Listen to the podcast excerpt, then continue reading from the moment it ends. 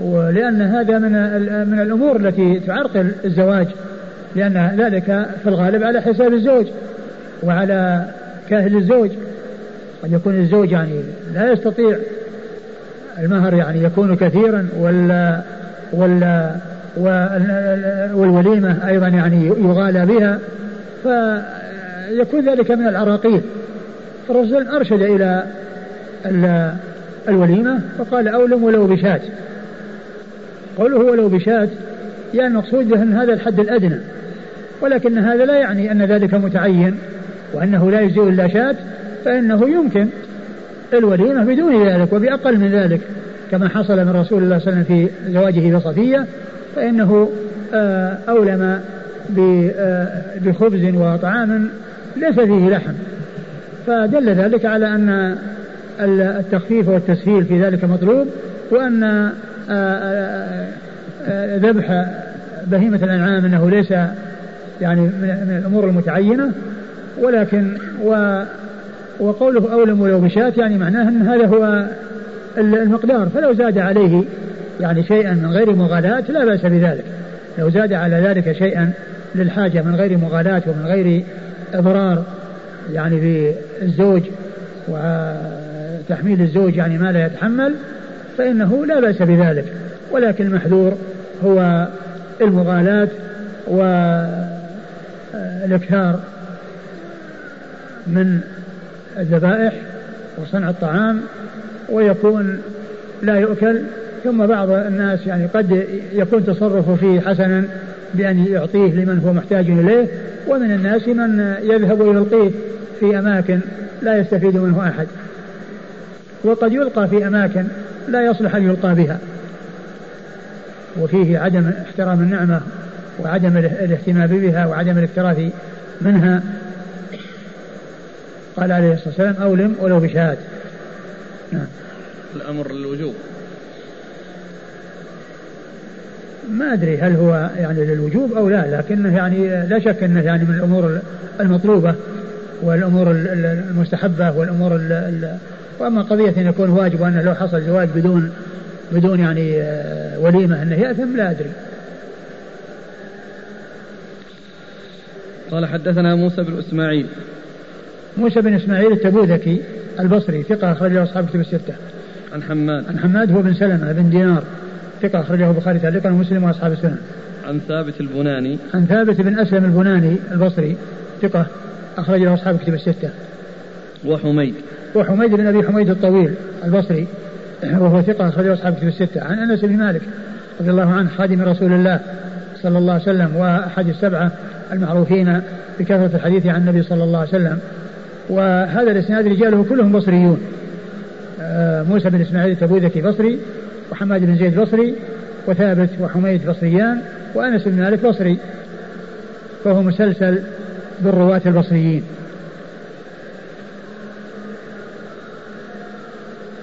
أخونا يسأل يقول هل هناك فرق بين المهر والصداق؟ لا لا فرق المهر والصداق متى تكون الوليمة؟ بعد البناء أو قبله؟ تكون عنده سواء تقدمت عليه يعني بيوم أو تأخرت عليه لا يعني ما لا لا محذور في ذلك. قال حدثنا إسحاق بن جبرائيل البغدادي قال أخبرنا يزيد قال أخبرنا موسى بن مسلم بن رومان عن أبي الزبير عن جابر بن عبد الله رضي الله عنهما أن النبي صلى الله عليه وعلى آله وسلم قال من أعطى في صداق امرأة ملء كفيه سويقا أو تمرا فقد استحل. ثم ورد أبو داود حديث جابر. جابر بن عبد الله الأنصاري رضي الله عنه أنه قال من أعطى في صداقه امرأة آه، ملء كف سويقا أو سويقا أو تمرا فقد استحل أي استحل النكاح واستحل البضع. يعني بهذا بهذا الصداق. المقصود منه تقليل الصداق وقلة الصداق لأن الترجمة هي قلة الصداق. وكما عرفنا أن الصداق يكون بكل ما يتمول ولو كان قليلا وأنه لا حد لأقله لا ثلاث دراهم ولا عشرة ولا خمسة ولا أربعين ولا خمسين ولا أقل ولا أكثر لأنه ليس هناك تحديد. ليس هناك تحديد. ولكن جاء ما يدل على أنه يكون ولو كان قليلا مثل التمس ولو خاتم من حديد. التمس ولو خاتم من حديد مثل الحديث المتقدم وزن النواة يعني من ذهب يعني كل هذا شيء قليل ويدل على القلة لكن التحديد الذي لا يجزئ ما دونه ليس هناك شيء. مقدار معين لا ينقص عنه ليس هناك شيء يدل عليه. وعلى هذا فالأمر في ذلك واسع ولا تحديد تحديد ولا تقييد لأول لأقله ولا لأكثره. ومع أن المشروع هو عدم المغالاة وتيسير الزواج وتسهيله وعدم وضع العراقيل التي تعوق وتحول دون حصوله. آه، يقول جابر عن النبي صلى الله عليه وسلم قال من من من من إيش؟ من أعطى في صداق امرأة ملء كفيه سويقا أو تمرا فقد استحل. من أعطى في صداق امرأة ملء كفيه سويقا سويقا اللي هو الدقيق أو تمرا فقد استحل أي استحل البضع وأنه حصل آه، المهر يعني في ذلك والكفين هي يعني آه، يعني آه، يعني هي ربع الصاع تقريبا كفين يعني مد. مد نعم. مد يعني المد هو ربع الصاع. نعم. قال حدثنا إسرائيل بن جبرائيل البغدادي. إسرائيل بن جبرائيل البغدادي هو صدوق خرجه أبو داود. صدوق خرجه أبو داود. عن يزيد. عن يزيد بن هارون الواسطي ثقة أخرجه أصحاب في الستة. قال أخبرنا موسى بن مسلم بن رومان. قال أخبرنا موسى بن مسلم بن رومان. يعني وقيل أن الصحيح هو صالح بن مسلم بن رومان. والحافظ بن حجر قال صوابه صالح بن مسلم بن رومان يعني معنى هذا أن أن هذا خطأ والصواب أن اسمه صالح. وهو مجهول وهو ضعيف. وهو ضعيف أخرجه أبو داود. نعم. وهو ضعيف أخرجه أبو داود. عن أبي الزبير. عن أبي الزبير محمد بن مسلم من تدرس المكي صدوق أخرجه أصحابه في الستة. عن جابر, عن جابر بن عبد الله الأنصاري رضي الله تعالى عنهما الصحابي الجليل أحد السبعة المعروفين بكثرة الحديث عن النبي صلى الله عليه وسلم والحديث في إسناده هذا الرجل الضعيف الذي هو صالح بن مسلم بن رومان فهو غير ثابت ولكن من حيث قلة الصداق ومشروعية قلته آه، الأحاديث دالة على ما دل عليه الحديث. ممكن نقول وهناك علة أخرى. في الإسناد؟ أبو الزبير. أي. نعم وكذلك يعني رواية أبو الزبير وهو مدلس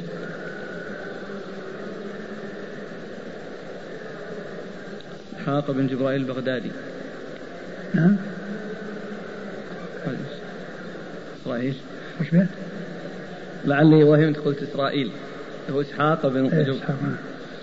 قال أبو داود رواه عبد الرحمن بن مهدي عن صالح بن رومان عن أبي الزبير عن جابر رضي الله عنه موقوفا ثم أورد طريقا أخرى يعني معلقة قال رواه صالح بن رومان وهنا ذكره على الصواب صالح بن مسلم بن رومان وهو الضعيف الذي مر والذي روى عنه من هو؟ عن عبد الرحمن بن مهدي عبد الرحمن بن مهدي الذي روى عنه عبد الرحمن المهدي وعبد الرحمن بن مهدي ثقة أخرج أصحاب كتب الستة. عن صالح بن رومان عن أبي الزبير عن جابر موقوفا. موقوفا يعني معناه أنه ليس المرفوع يعني هذا من كلام جابر يصير. يعني موقوفا على جابر. ورواه أبو عاصم عن صالح بن رومان عن أبي الزبير عن جابر رضي الله عنه أنه قال كنا على عهد رسول الله صلى الله عليه وعلى آله وسلم نستمتع بالقبضة من الطعام على معنى المتعة. ثم أشار إلى طريق أخرى. عن جابر رضي الله عنه وقال إن كنا نستمتع على عهد رسول الله صلى الله عليه وسلم على القبضة يعني وهو مقدار يعني من يعني قليل يعني مثل الأكلة يعني من الطعام آه، على عهد الرسول صلى الله عليه وسلم على معنى المتعة.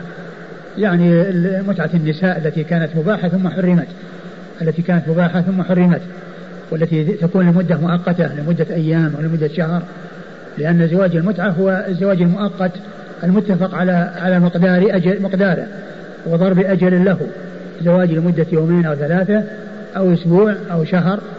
يعني إذا انتهى الأجل خلاص انتهى الزواج.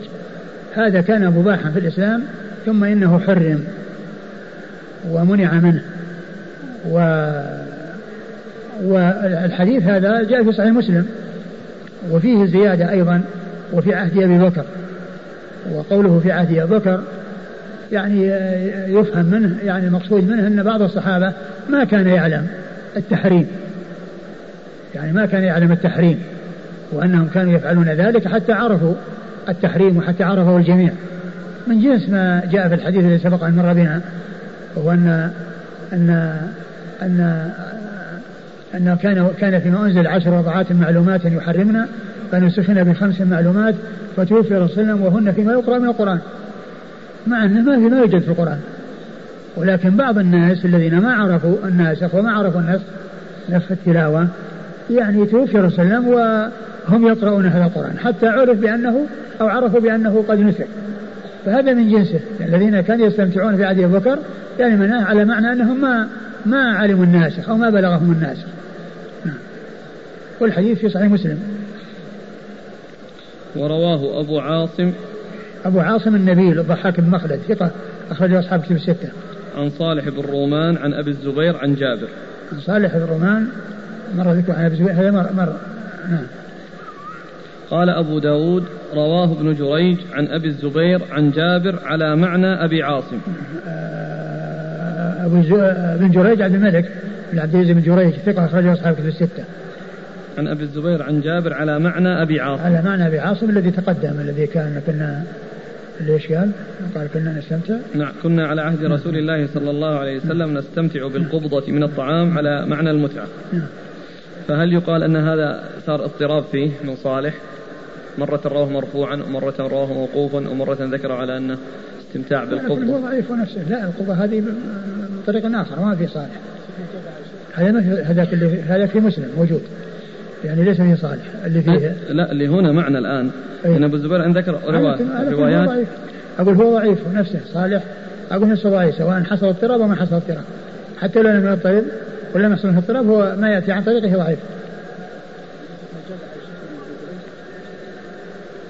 لا بن جريج يعني آه، آه، تابعة يعني في بعض في بعض الروايات هذه الأخيرة التي فيها الاستمتاع بالقدوة.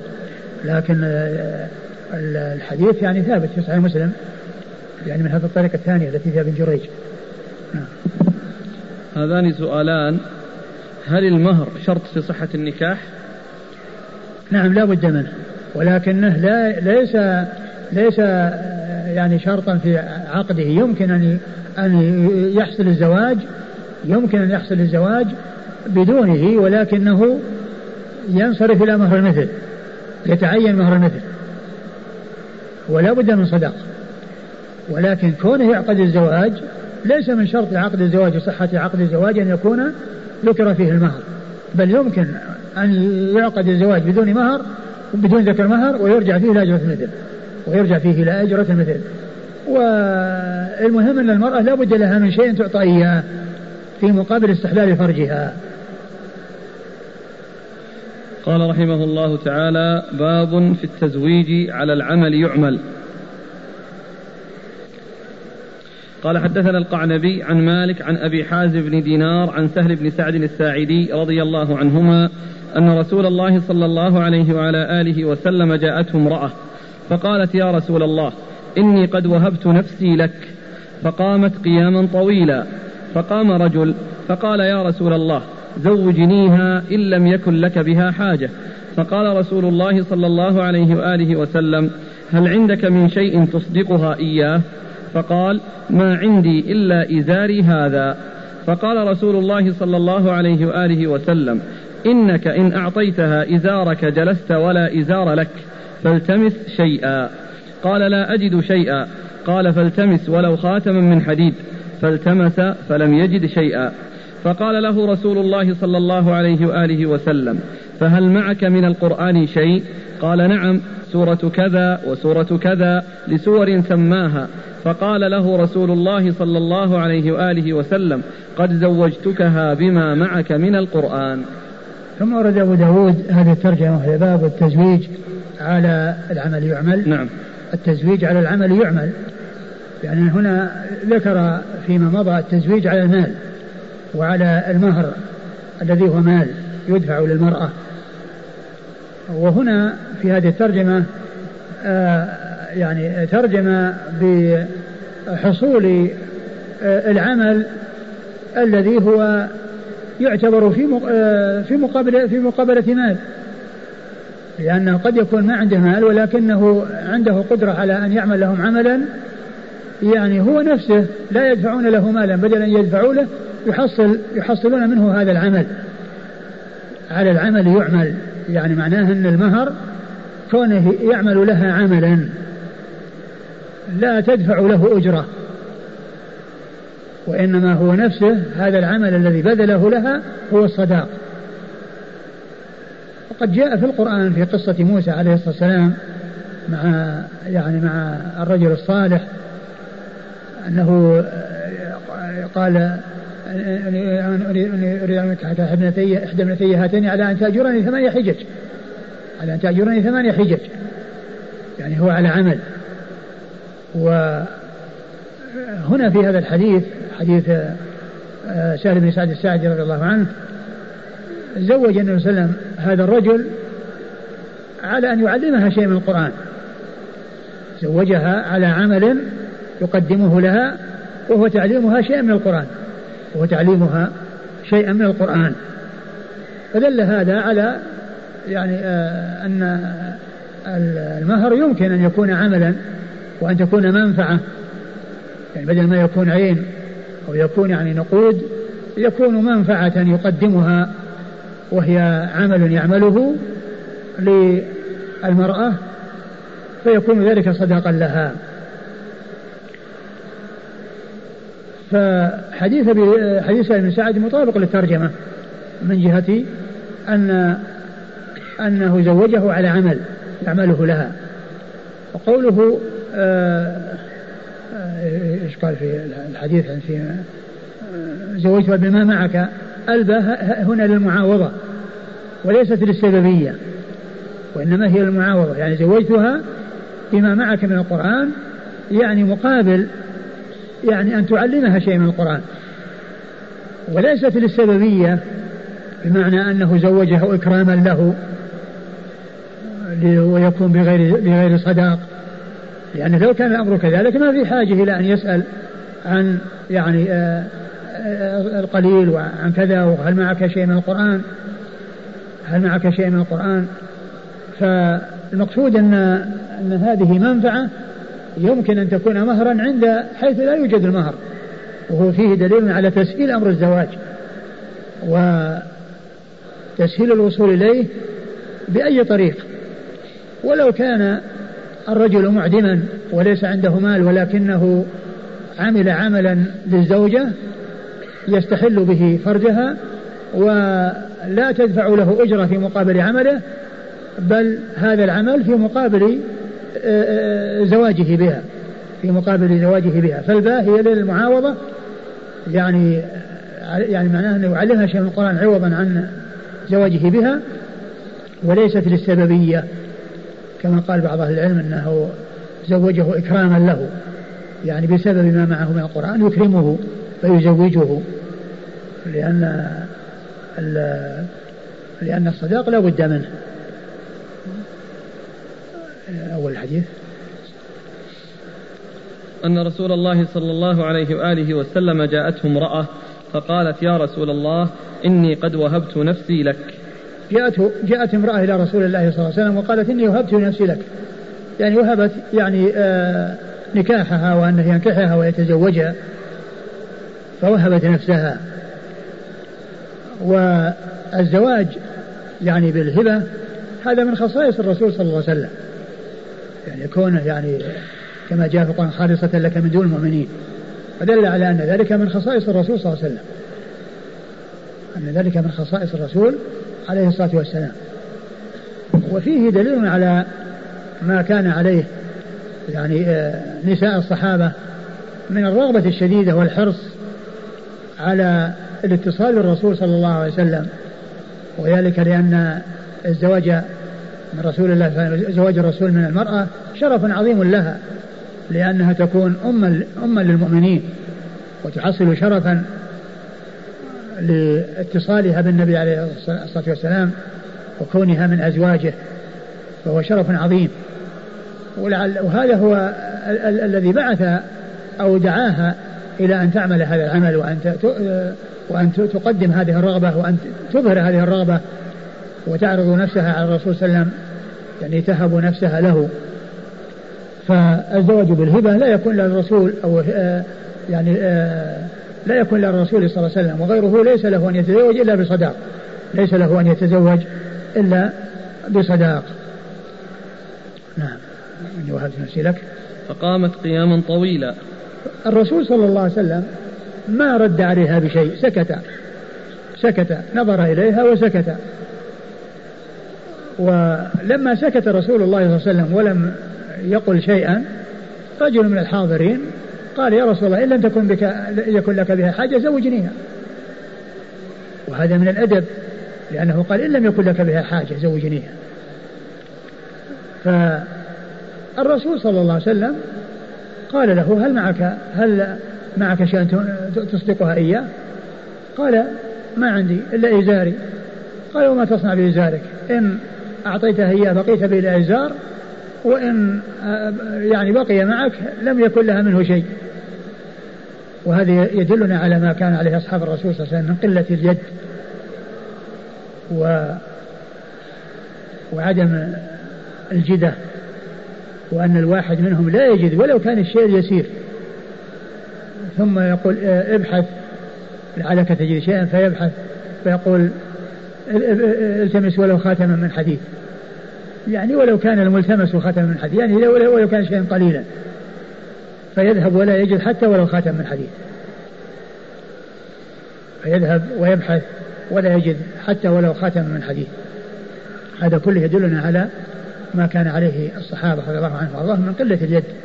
يعني بعضهم أو كثير منهم أنهم كانوا ليسوا من أهل اليسار وإنما كانوا من ذوي القلة. وذكر الحديد قد جاء ما يدل على أن الحديد لا يتحلى به وأنه حدية أهل النار. ولعل يعني هذا قبل يعني بيان التحريم. لعل قوله التمس ولو خاتما من حديد يعني قبل التحريم. أو أنه بعد التحريم ولكنه يمكن أن يستعمل يعني بأن يحول إلى شيء آخر. ولكن كونه يستعمل حلية لا يستعمل لا للرجال ولا للنساء. أيوة. فالتمس فلم يجد شيئا. نعم. فقال له رسول الله صلى الله عليه وآله وسلم فهل معك من القرآن شيء؟ قال نعم سورة كذا وسورة كذا لسور سماها. سأله الرسول صلى الله عليه وسلم هل معه شيء من القرآن فأخبره بأن معه سور وعد تلك السور. فقال قد زوجتكها بما معك من القرآن والباء كما عرفنا للمعاوضة وأن ذلك عوض عن عن يعني تعليمها عن استحلال فرجها وليست للسببية التي يكون فيها الزواج بدون مهر وأنه إكرام له. نعم.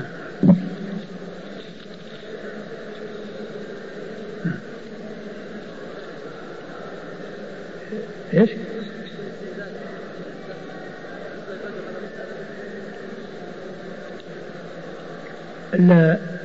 استأذنها؟ المرأة موجودة المرأة موجودة يعني ما يعني حصل الكلام بحضورها والأخذ والرد وهي تسمع فلو كان عندها ممانعة وكذا يعني لتبين ذلك. قال حدثنا القعنبي. القعنبي عبد الله بن مسلمة بن قعنب القعنبي ثقة أخرجه أصحاب الكتب الستة إلا ابن ماجه. عن مالك. عن مالك بن أنس إمام دار الهجرة المحدث الفقيه الإمام المشهور أحد أصحاب المذاهب الأربعة المشهورة من مذاهب أهل السنة وحديثه أخرجه أصحاب الكتب الستة. عن أبي حازم بن دينار. عن أبي حازم بن دينار وهو سلمة بن دينار وهو ثقة أخرج له أصحاب الكتب. أخرجه أصحاب الكتب الستة. عن سهل بن سعد. عن سهل بن سعد الساعدي رضي الله عنه صاحب رسول الله صلى الله عليه وسلم وحديثه أخرجه أصحاب الكتب الستة ويقال وكنيته أبو العباس ويقال إنه ليس في الصحابة من يكن بأبي العباس سوى اثنين أحدهما هذا والثاني عبد الله بن عباس رضي الله تعالى عنهما فإن كل منهما يقال له أبو العباس.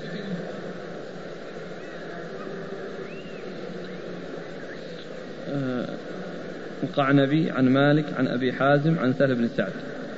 هذا رباعي من الأسانيد الرباعية التي هي أعلى ما يكون عند الإمام أبي داود لأن على عنده شيء الرباعيات ليس عنده ثلاثي. ثلاثيات عند البخاري. يعني 22 حديث. 22 حديثا ثلاثية عند البخاري. بين البخاري وبين رسول الله صلى الله عليه وسلم فيها ثلاثة أشخاص. وكذلك عند الترمذي حديث واحد ثلاثي. وعند ابن ماجه خمسة أحاديث ثلاثية كلها بإسناد واحد وهو ضعيف. الخمسة الأحاديث الثلاثية إسنادها واحد وذلك الإسناد ضعيف. وبقية الأئمة الذين هم مسلم وأبو داود والنسائي أعلى ما عندهم الرباعيات. بينهم وبين رسول الله صلى الله عليه وسلم أربعة أشخاص. وهذا الذي معنا في هذا الإسناد هو من أعلى الأسانيد عند أبي داود. ترجمة باب في التزويج على العمل يعمل. نعم تزويج على العمل يعمل يعني مهر على العمل يعمل يعني يكون يعلمها شيء من القرآن. يعلمها شيء من القرآن هذا هو العمل. سؤال هل هذا مطلق؟ أو إذا كان معدما يتحول إلى العمل؟ لو كان ذو يسار. والله هو الذي يبدو أن هذا ما يصار إليه إلا عند الحاجة. لأن المهر يكون مالا يقدم ولكن حيث يكون معدما فإنه يصار إلى العمل. وهل يستفاد من الحديث جواز عرض المرأة نفسها على الرجل الذي نعم نعم.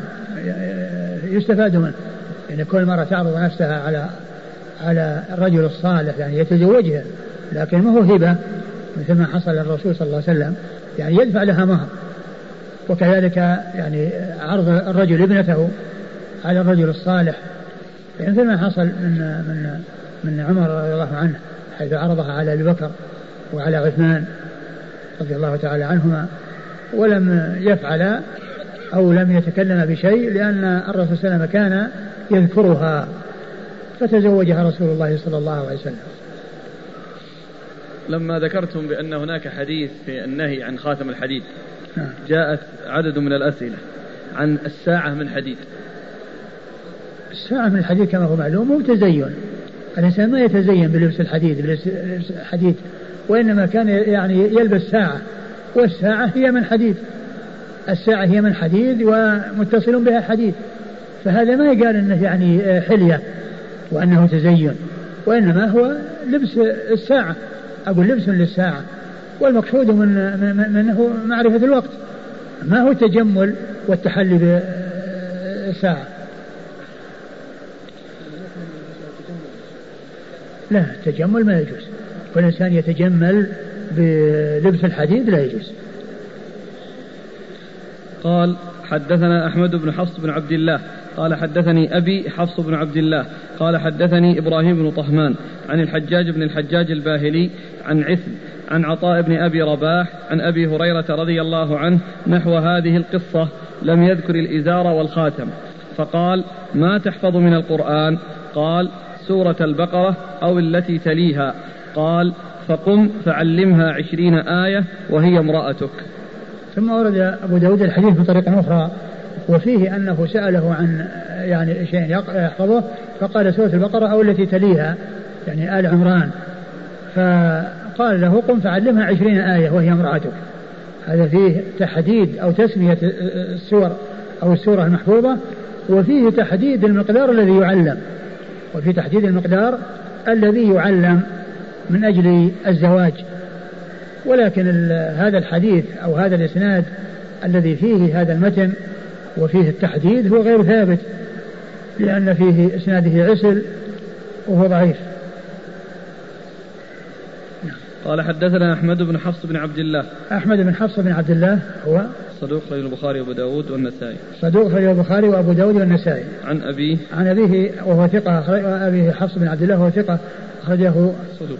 صدوق خرج البخاري وهو صدوق صدوق ولا ثقة؟ صدوق. صدوق ولا ثقة؟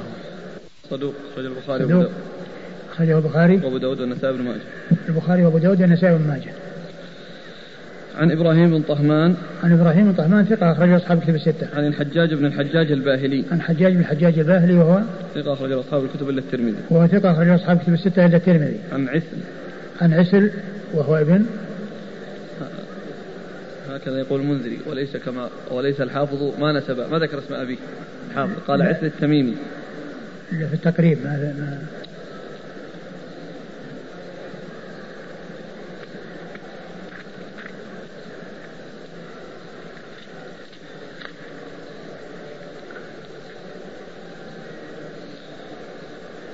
هذه زادها أبو الأشبال بين قوسين آه. ابن سفيان. عيسى بن سفيان آه. التميمي تميمي أبو قرة البصري آه. وهو ضعيف نعم أخرج له أبو داود الترمذي. أخرج له أبو داود الترمذي عن عطاء بن أبي رباح عطاء بن أبي رباح المكي ثقة أخرجه أصحاب كتب الستة عن أبي هريرة عن أبي هريرة رضي الله عنه صاحب رسول الله صلى الله عليه وسلم و... وعبد الرحمن بن صخر الدوسي وهو احد وهو أكثر الصحابة حديثا على الإطلاق رضي الله عنه وأرضاه قال حدثنا هارون بن زيد بن أبي الزرقاء قال حدثنا أبي قال حدثنا محمد بن راشد عن مكحول نحو خبر سهل قال وكان مكحول يقول ليس ذلك لأحد بعد رسول الله صلى الله عليه وآله وسلم. ثم ورد أبو داود الحديث من طريق أخرى وعن مكحول وقال نحو حديث سهل يعني متقدم قبل حديث أبي هريرة وقال ليس ذلك لأحد بعد رسول الله صلى الله عليه وسلم. وليس ذلك لأحد بعد رسول الله صلى الله عليه وسلم. إذا كان مقصود به ليس ذلك لأحد يعني ال ال الوهب أو الهبة أو هبة المرأة نفسها نعم ليس ذلك لأحد بعد رسول الله. وأما يعني التزوج التزوج على على العمل فإن ذلك ليس يعني خاصا يعني بهذه القصة وبالذي حصل من رسول الله صلى الله عليه وسلم وإنما يمكن أن يتزوج يحصل الزواج بالعمل آه، حيث لم يمكن الحصول على المال. فالكلام المكحول الذي ذكره هنا أنه ليس ذلك لأحد من رسول الله فيه تفصيل. إن كان يراد به الهبة فهذا صحيح وإن كان يراد به الزواج على العمل فهذا ليس بصحيح. قال حدثنا هارون بن زيد بن أبي الزرقاء. هارون بن زيد بن أبي الزرقاء صدوق أخرج له. أبو داود والنسائي. أبو داود النسائي عن أبيه هو ثقة أخرج له. أبو داود النسائي أبو داود النسائي عن محمد بن راشد. عن محمد بن راشد وهو صدوق يهم أخرجه أصحاب السنن. صدوق يهم أخرجه أصحاب السنن. عن مكحول. عن مكحول الشامي وهو ثقة آه، كثير الإرسال. أخرج حديثه. البخاري جزء القراءة البخاري جزء القراءة ومسلم وأصحاب السنن. قال نحو خبر سهل. نحو خبر سهل يعني متقدم. قال رحمه الله تعالى باب في من تزوج ولم يسم صداقا حتى مات.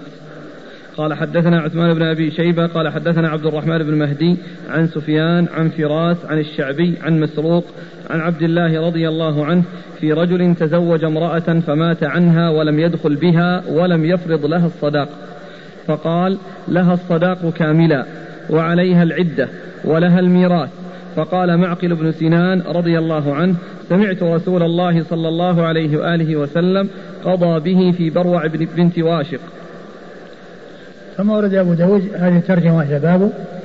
في من تزوج ولم يسمي صداقا حتى مات. في من تزوج ولم يسمي صداقا حتى مات. آه الزواج بدون تسمية الطلاق بتسمية الصداق يعني يصح. ولكنه يرجع في ذلك إلى أجرة إلى إلى مهر المثل. يرجع في ذلك إلى مهر آه، المثل. وإذا كان الشخص تزوج ومات ولم يفرض صداقا فإنه آه، فإن الحكم أنه يكون لها صداق المثل وعليها العدة ولها الميراث وعليها العدة ولها الميراث. آه، أورد أبو داود حديث عبد الله مسعود حديث معقل بن سنان أن عبد الله بن مسعود رضي الله عنه سئل عن رجل تزوج ويعني ومات ولم يكن فرض لزوجته صداق ولم يدخل بها ولم يدخل بها. فالنبي صلى فعبد الله بن مسعود أفتى واجتهد وقال إن عليها العدة ولها الميراث ولها صداق المثل ولها صداق المثل. قال ذلك باجتهاده. الرواية اللي بعدها أنهم كانوا أنه كانوا يختلفون عليه شهرا يترددون عليه. وهو ما عنده يعني يعني ما عنده يعني شيء يعني آه، يعول عليه. وما يعرف نصا ويعلم نصا حتى يحكم به ويبني عليه. ولكنه بعد أن كثر الترداد والقضية واقعة وهم بحاجة إلى حل وبحاجة إلى فتوى اجتهد. فهذا يعني يدل على آه، الاجتهاد. يعني لكن الاجتهاد حيث لا نص. وأما إذا كان النص موجودا فإنه لا اجتهاد مع النص. لا اجتهاد مع النص وإنما الاجتهاد يكون مع عدم النص وعدم معرفة الإنسان الذي استفتي بالنص. فقام معقل بن, بن سنان وقال إن النبي صلى الله عليه وسلم قضى يعني في بروع بنت واشق بما قضيت به يعني بمثل ما قضيت به. يعني هذا الذي قضيت به هو الذي قضى به رسول الله صلى الله عليه وسلم. يعني معناها أن اجتهاد ابن مسعود رضي الله عنه وقع مطابقا للصواب مطابقا لقضاء رسول الله صلى الله عليه وسلم مطابقا لقضاء رسول الله. وقد وكان رضي الله عنه يعني تأخر في الجواب. وأنهم مكثوا شهرا يترددون عليه وهو يردهم حتى يعني في الآخر اجتهد وأفتى وأفتاهم بذلك. فدل هذا على أن المرأة إذا تزوجها إنسان ولم يدخل بها إذا تزوجها إنسان ولم يدخل بها فإنه يكون عليها العدة يعني عدة الوفاة ولها الميراث وأن لها صداق المثل وأن لها صداق المثل. أعد المتن. عن عبد الله رضي الله عنه في رجل تزوج امرأة فمات عنها ولم يدخل بها ولم يفرض لها الصداق. فقال لها الصداق كاملا وعليها العدة ولها الميراث. فقال معقل بن سنان رضي الله عنه سمعت رسول الله صلى الله عليه وآله وسلم قضى به في بروع بنت واشق. فهذا يعني يبين أن الحديث هو من يعني من عن معقل بن سنان ليس حديث مسعود وإنما حديث معقل بن سنان هو الذي يروي ذلك عن رسول الله صلى الله عليه وسلم نعم. قال حدثنا عثمان بن أبي شيبة عثمان بن أبي شيبة ثقة أخرجه أصحاب الكتب الستة إلى الترمذي وإلا النسائي ففي عمل يوم الليلة. عن عبد الرحمن بن مهدي عن سفيان. عن عبد الرحمن بن مهدي ثقة أخرجه أصحاب الكتب الستة. عن سفيان الثوري ثقة أخرجه أصحاب الكتب الستة. عن فراس. عن فراس بن يحيى وهو صدوق ربما وهم صدوق ربما وهم أخرج له أصحاب الكتب. أصحاب الكتب الستة. عن الشعبي. عن الشعبي عامر بن شراحيل الشعبي ثقة أخرجه أصحاب الكتب الستة. عن مسروق. عن مسروق بن الأجدع وهو ثقة أخرجه أصحاب الكتب الستة. عن عبد الله. عن عبد الله بن مسعود الهذلي صاحب رسول الله صلى الله عليه وسلم وحديثه أخرجه أصحاب الكتب الستة. أحسن الله إليك. تذكر مهر المثل. جاءت الأسئلة ما معنى مهر المثل؟ يعني مهر أمثالها مثيلاتها يعني يعني كأخواتها وعماتها وخالاتها وقريباتها. يعني قريباتها. ليس أمها و وجدتها لأن هذه في زمن متقدم وزمن يعني بعيد والمهور تختلف من وقت إلى وقت لكن مثلها يعني مثل قريباتها التي هي يعني في وقتها وزواجهن في وقتها. نعم.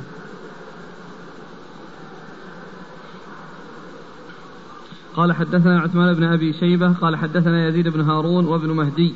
عن سفيان عن منصور عن إبراهيم عن علقمة عن عبد الله رضي الله عنه وساق عثمان مثله.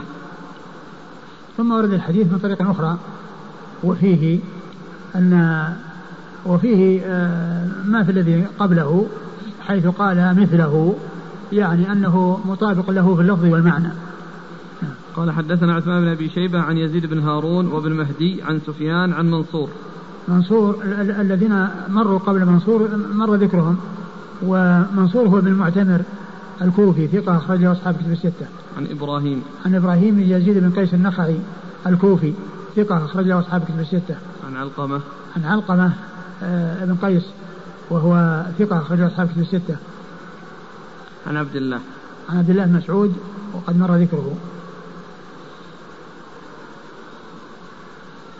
قال حدثنا عبيد الله بن عمر قال حدثنا يزيد بن, بن زريع قال حدثنا سعيد بن أبي عروبة عن قتادة عن خلاس وأبي حسان عن عبد الله بن عتبة بن مسعود أن عبد الله بن مسعود رضي الله عنه أتي في رجل بهذا الخبر قال فاختلفوا إليه شهرا أو قال مرات قال فإني أقول فيها إن لها صداقا كصداق نسائها لا وكس ولا شطط وإن لها الميراث وعليها العدة فإن يك صوابا فمن الله وإن يكن خطأ فمني ومن الشيطان. والله ورسوله بريئان.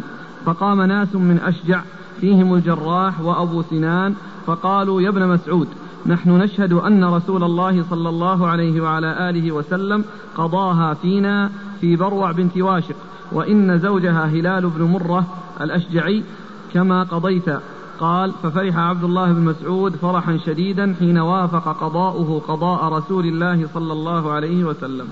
ثم رد أبو داود حديث عبد الله بن مسعود من طريق أخرى وفيه التفصيل يعني في القصة وأن ابن مسعود وأن ابن مسعود رضي الله عنه كانوا يختلفون عليه شهرا يترددون عليه وهو يؤخرهم حتى يجتهد وحتى يبحث وحتى يعني لعله يجد نصا عن رسول الله صلى الله عليه وسلم في ذلك فلما رأى المدة طالت وهم بحاجة إلى أن ينفذوا الشيء الذي لا بد من تنفيذه اجتهد اجتهد وقال مع بعد اجتهاده أقول فيها كذا فإن كان يكون صوابا فمن الله وإن يكن خطأ فمني ومن الشيطان.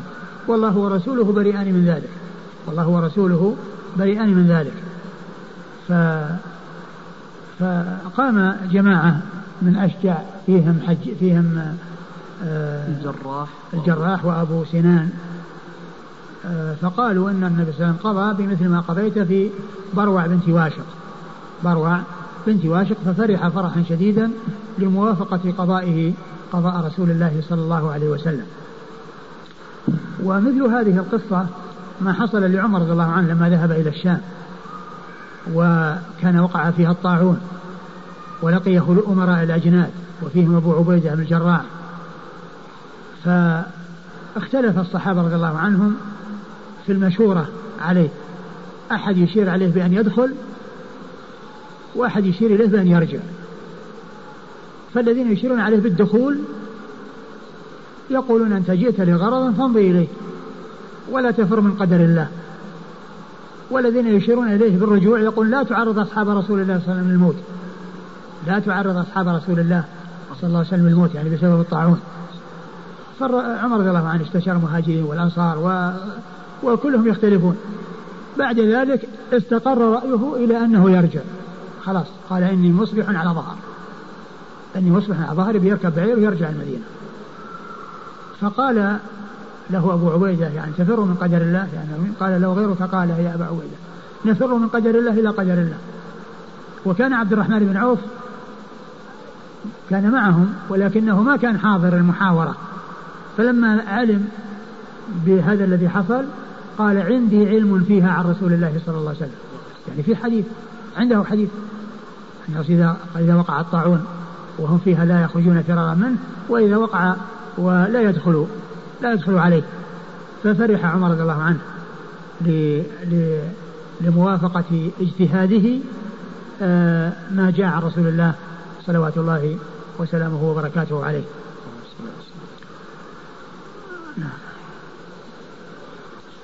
قال حدثنا عبيد الله بن عمر عبيد الله بن عمر القواريري هو ثقة أخرج البخاري ومسلم وأبو داود النسائي ثقة أخرج حديث البخاري ومسلم وأبو داود النسائي عن يزيد بن زريع. يزيد بن زريع ثقة أخرجه أصحاب كتب الستة. عن سعيد بن أبي عروبة. سعيد بن أبي عروبة ثقة أخرجه أصحاب كتب الستة. عن قتادة. عن قتادة بن دعامة السدوسي البصري ثقة أخرجه أصحاب كتب الستة. عن خلاس عن خلاس بن عمرو. عن خلاس خلاس بن عمرو وهو ثقة أخرجه أصحاب كتب الستة. وأبي حسان. وأبي حسان الأعرج. وهو مسلم بن عبد الله صدوق أخرج البخاري تعليقا ومسلم وأصحاب السنن. ومسلم بن عبد الله صدوق أخرج حديث البخاري تعليقا ومسلم وأصحاب السنن. عن عبد الله بن عتبة بن مسعود. عن عبد الله بن عن عبد الله بن عتبة بن مسعود وهو ولد في عهد النبي صلى الله عليه وسلم وثقه العجلي وغيره. وهو ثقة أخرجه أصحاب أخرج له أصحاب الكتب إلا الترمذي. أصحاب الكتب الستة إلا الترمذي. عن عبد الله بن مسعود. عن عبد الله بن مسعود وقد مر ذكره. قال حدثنا محمد بن يحيى بن فارس الزهلي ومحمد بن المثنى وعمر بن الخطاب. قال محمد حدثنا أبو الأصبغ الجزري عبد العزيز بن يحيى. قال أخبرنا محمد بن سلمة عن أبي عبد الرحيم خالد بن أبي يزيد عن زيد بن أبي أنيسة عن يزيد بن أبي حبيب عن مرثد بن عبد الله عن عقبة بن عامر رضي الله عنه أن النبي صلى الله عليه وعلى آله وسلم قال لرجل أترضى أن أزوجك فلانة؟ قال نعم.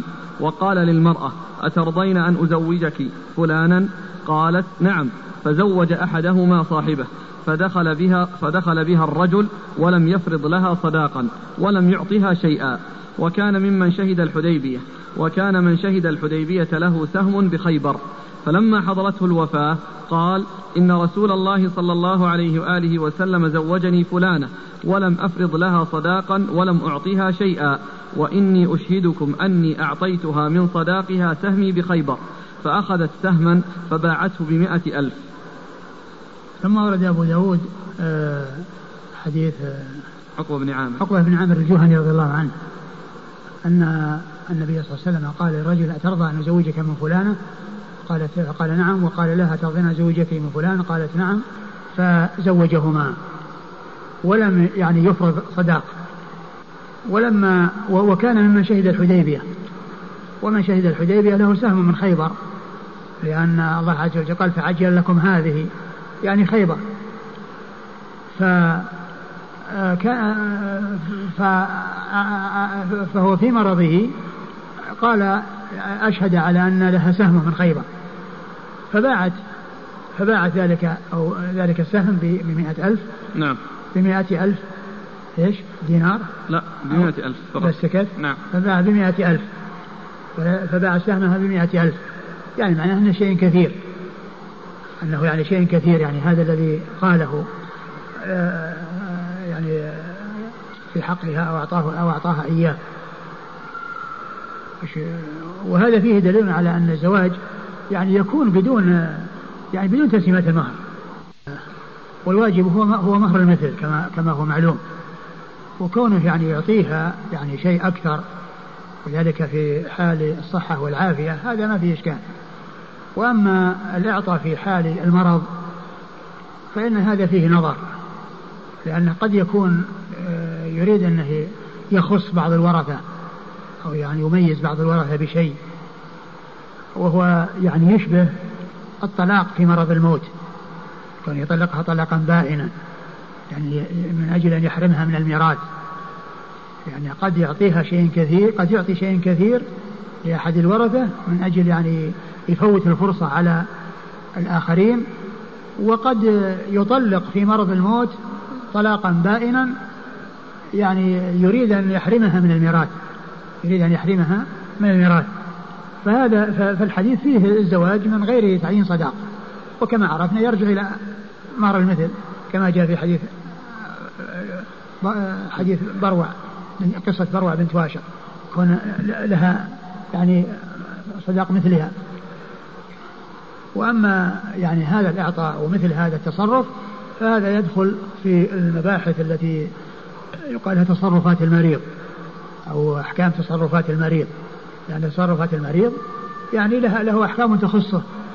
يعني يعني منها ما يقر ومنها ما لا يقر. نعم. قال حدثنا محمد بن يحيى بن فارس الزهلي محمد بن يحيى بن فارس الزهري ثقة أخرجه البخاري وأصحاب السنة. ومحمد بن المثنى. محمد المثنى أبو موسى الزمن آه ثقة أخرجه أصحاب الكتب الستة وهو شيخ لأصحاب الكتب الستة. وعمر بن الخطاب. وعمر بن الخطاب صدوق أخرجه أبو داود. نعم. صدوق أخرجه أبو داود وحده. قال محمد حدثنا أبو الأصبغ الجزري عبد العزيز بن يحيى. قال أبو محمد قال محمد الذي هو المثنى حدثنا أبو الأصبغ الجزري وهو عبد الواحد. عبد العزيز بن يحيى. عبد العزيز بن يحيى وهو صدوق ربما وهم أخرجه أبو داود والنسائي. صدوق ربما وهم أخرجه أبو داود والنسائي. عن محمد بن سلمة. عن محمد بن سلمة المرادي الحراني الباهلي وهو ثقة أخرج حديثه البخاري في جزء القراءة ومسلم وأصحاب السنة. نعم. ومسلم وأصحاب السنة. عن أبي عبد الرحيم خالد بن أبي يزيد. عن أبي عبد الرحيم الحراني وهو خالد بن أبي يزيد. وهو ثقة أخرج له. البخاري في الأدب المفرد ومسلم وأبو داود النسائي البخاري في الأدب المفرد ومسلم وأبو داود النسائي عن زيد بن أبي أنيسة. عن زيد بن أبي أنيسة الجزري وهو ثقة أخرج أصحاب كتب الستة. عن يزيد بن أبي حبيب. عن يزيد بن أبي حبيب وهو ثقة أخرج أصحاب كتب الستة. عن مرثد بن عبد الله. عن مرثد بن عبد الله وهو أبو الخير اليزني ثقة أخرج أصحاب كتب الستة. عن عقبة بن عامر عن عقبة بن عامر الجهني رضي الله عنه صاحب رسول الله صلى الله عليه وسلم وحديثه أخرجه أصحاب كتب الستة. قال أبو داود وزاد عمر بن الخطاب وحديثه أتم في أول الحديث قال رسول الله صلى الله عليه وآله وسلم خير النكاح أيسره وذكر أن في أول الحديث عند عمر بن الخطاب الذي هو الشيخ الثالث لأبي داود خير الصداق أيسره. خير الصداق خير النكاح. خير؟ النكاح. خير النكاح أيسره. خير النكاح أيسره يعني ما كان يعني حصل بيسر وسهولة. يعني بأن يكون آه، بدون آه، آه، يعني بدون مغالاة وبدون حصول يعني أمور تترتب على الزواج يعني فيها مشقة وفيها يعني تحميل الزوج يعني ما لا يتحمل خير خير النكاح أيسره يعني ما كان بيسر وسهولة. وقال قال رسول الله صلى الله عليه وسلم للرجل ثم ساق معناه. نعم. قال أبو داود يخاف أن يكون هذا الحديث ملزقا لأن الأمر على غير هذا. قال أبو داود يخاف أن يكون هذا الحديث ملزقا يعني ملحقا لأن الأمر كان على غير هذا. يعني فيما يتعلق بالنسبة ل آه، يعني إعطاء المريض أو تصرف المريض بأنه يخرج يعني من ماله. ويخص بعض الورثة لأن الأمر على غير هذا لأن وهذا كما هو معلوم عمل صحابي أو الذي جاء يعني هو عمل صحابي. ليس مضافا إلى رسول الله صلى الله عليه وسلم وليس حديثا اللي هو ما يتعلق بكونه أعطاها في مرض موته. قال لأن الأمر على غير هذا يعني أن أن أن تصرفات المريض وأن إعطاء المريض أنه يعني ليس مطلقا بحيث يتصرف في ماله عند الموت بأن يعطي أحد ويحرم أحد أو يعطي المال لبعض الناس ويترك بعض الناس يحرمهم من الميراث. نعم. انتهى. والله تعالى أعلم وصلى الله وسلم وبارك على عبده ورسوله نبينا محمد وعلى آله وأصحابه أجمعين. أحسن الله إليكم بارك الله فيكم ونفعنا الله ما قلت. أه كم وش اسناده؟ ها؟ إيش اسناده؟ اسناد هذا؟ الحديث محمد بن يحيى بن فارس الذهلي ومعه محمد المثنى عمر الخطاب. إيه، هذا في طبقة واحدة. اثنين بعده عن من؟ ها؟ عن من؟ عن أبي الأصبغ الجزري. الأصبغ اثنين. عن محمد بن سلمة. محمد بن سلمة. عن أبي عبد الرحيم. عن أبي عبد الرحيم. عن زيد بن أبي أنيسة. زيد بن أبي أنيسة. عن يزيد بن أبي حبيب. يزيد بن أبي حبيب. عن مرثد. عن مرثد. عن عقبة. عن عقبة ثمانية. هذا إسناد ثماني. يعني ما أدري هل مر بنا أطول منه أو ما مر. هذا إسناد طويل يعني بس ما ندري هل مر بنا أطول منه أو ما مر. أقول هذا من أطول الأسانيد. لكن هل هناك أطول منه عند أبي داود؟ أو, أو ليس هناك؟ لا أدري.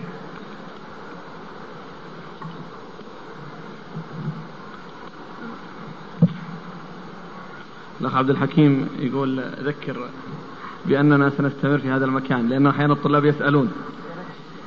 ها؟ يقول نستمر في المكان ولا ندخل داخل؟ والله يعني قد يكون استمرارنا مناسب.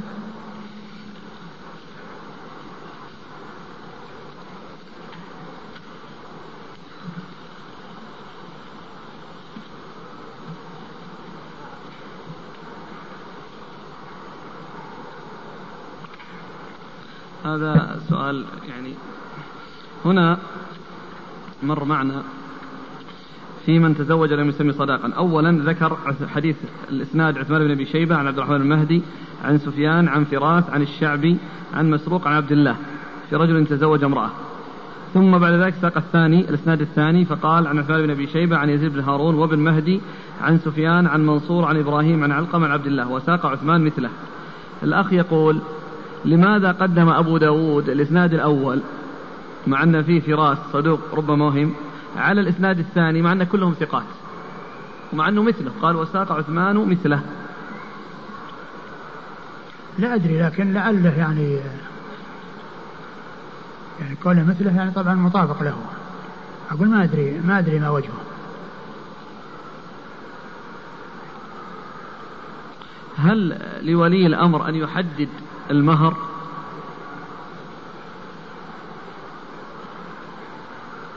والله يعني التحديد ما نعلم فيه يعني شيء يدل عليه. الرسول ما حدد والخلفاء الراشدون ما ما حددوا وما نعلم تحديد. ولكن يعني الناس إذا اتفقوا على شيء أو بعض الجهات إذا اتفقوا على شيء ورأوا المصلحة يعني في ذلك فلهم ذلك. أما أن يفرض عليهم وأن يلزموا بمقدار معين وما ورد عن وسلم فيه شيء الذي يظهر أنه ليس ليس له ذلك. يقول هل يجوز للرجل أن يطلب من امرأته إعفاءه من المهر بعد الدخول عليها؟ والله إذا كانت طابت منه نفس طابت نفسا يعني لا بأس كما قال الله فإن طبنا لكم شيء منه نفسا فكلوا هنيئا مريئا. أما إذا كان يعني ليس هناك طيب نفس وليس هناك آه، اطمئنان إلى إلى ذلك ولم تطب نفسها بذلك فلا يصلح. هل الزعفران منهي عنه للرجال دون النساء أم للجميع؟ لا للرجال فقط.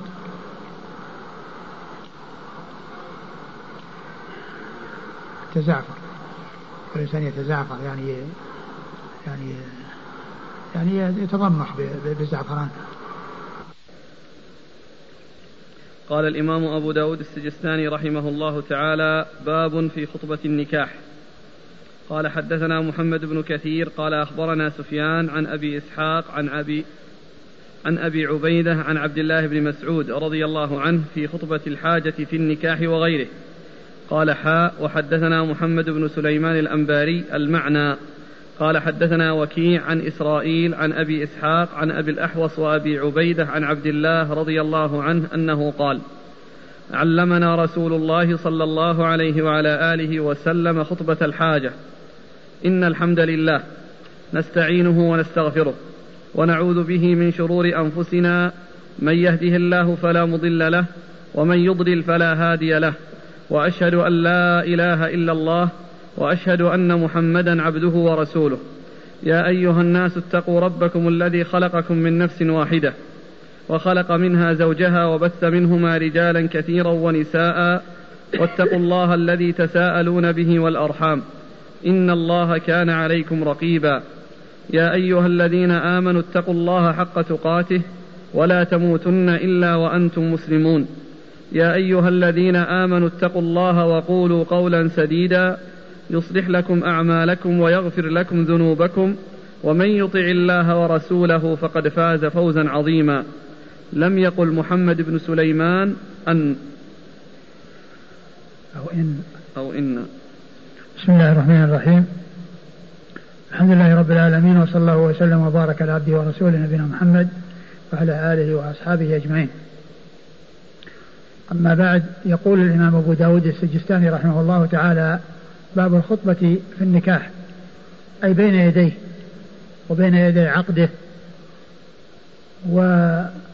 والمقصود بها هذا الذي جاء في الحديث في من حمد الله عز وجل والاستعانة به واستغفاره والثناء عليه والتعوذ من شرور النفس وأن من هدى الله فهو المهتدي ومن يضلل فإنه لا هادي له. وقد وردت آه، وهذه وهذه الخطبة هي من الأمور المستحبة. فلو حصل النكاح بدونها فإنه يصح ولكن الأولى أن يؤتى بها لأن فيها ذكر الله عز وجل وثناء عليه وكون هذا هذا العقد يكون مسبوقا بحمد الله وبالثناء عليه. لا شك أن هذا من الأمور المهمة والأمور المفيدة ولكنه ليس بفرض ولا واجب ولكنه من الأمور المستحبة. ولو وجد العقد بدونها فإنه يصح.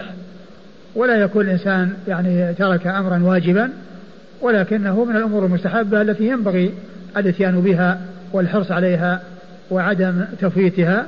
وإن حصل أنها لم لم تحصل أو لم يحصل البدء بها فإن العقد صحيح. ولكن فاتت سنة من السنن التي آآ آآ ينبغي الإتيان بها.